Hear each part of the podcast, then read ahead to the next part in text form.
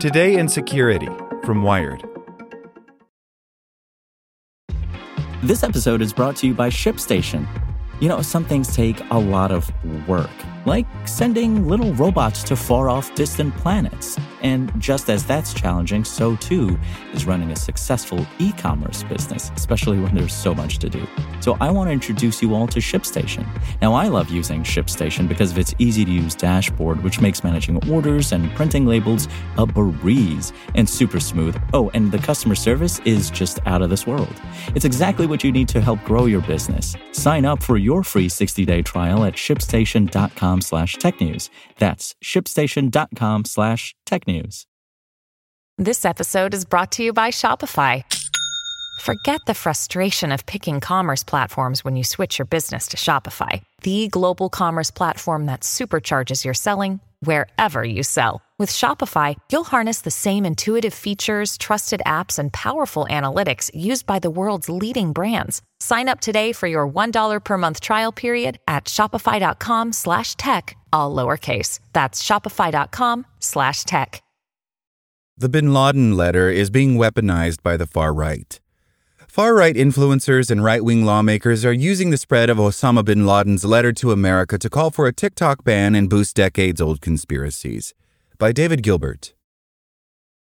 A number of users have posted TikToks in recent days that share parts of Osama bin Laden's 2002 letter to America, where the deceased Al Qaeda leader said the attacks on September 11, 2001 were justified. Posters used it to critique U.S. foreign policy and have claimed that the letter changed their perspective.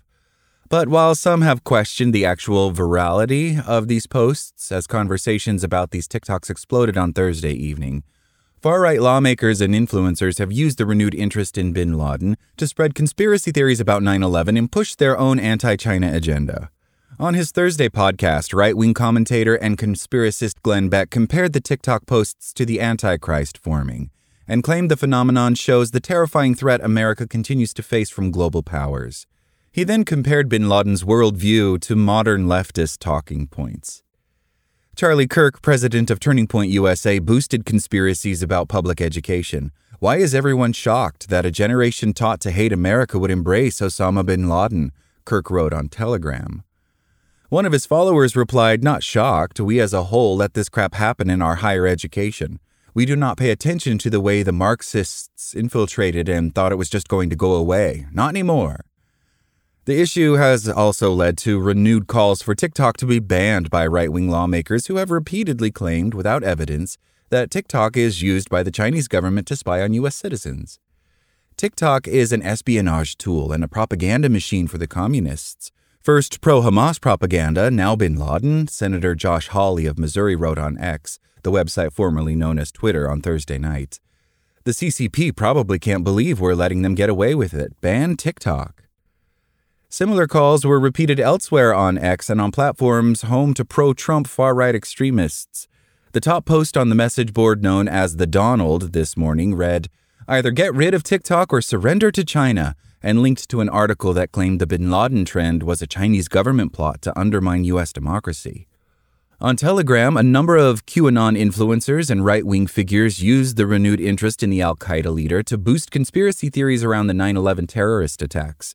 A lot of grown ass adults still don't question 9 11 being an inside job, QAnon influencer Jordan Sather wrote on Telegram.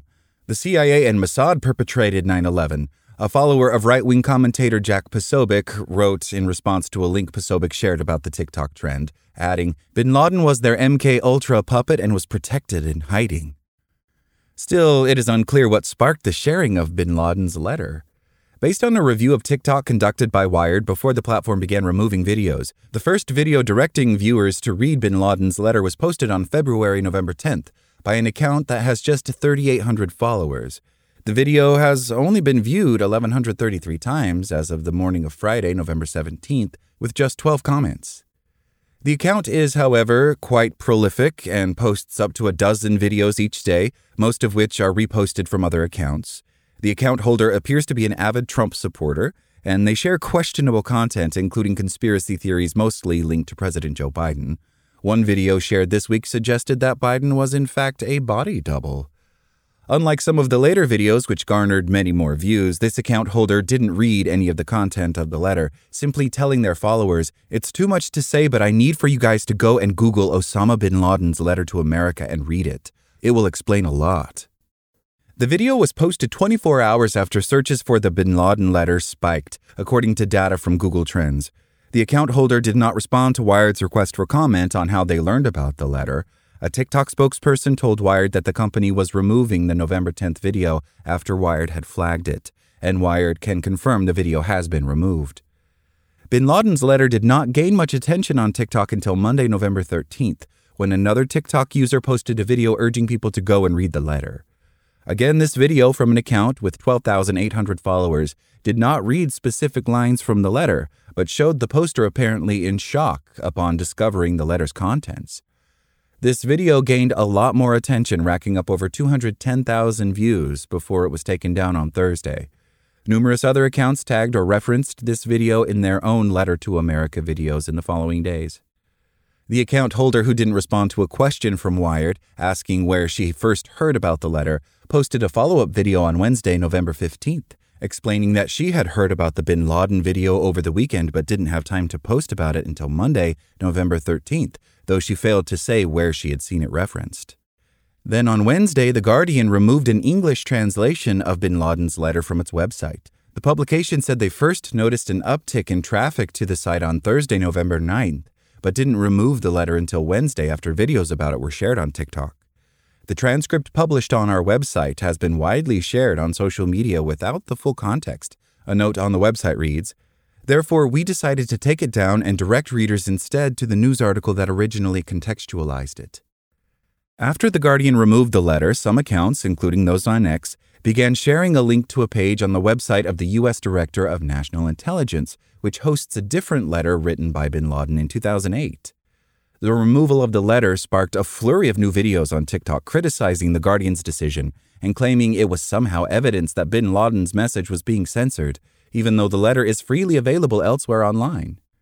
The same day, journalist Yashar Ali shared a compilation of the TikTok videos on X with the comment Many of them say that reading the letter has opened their eyes, and they'll never see geopolitical matters the same way again.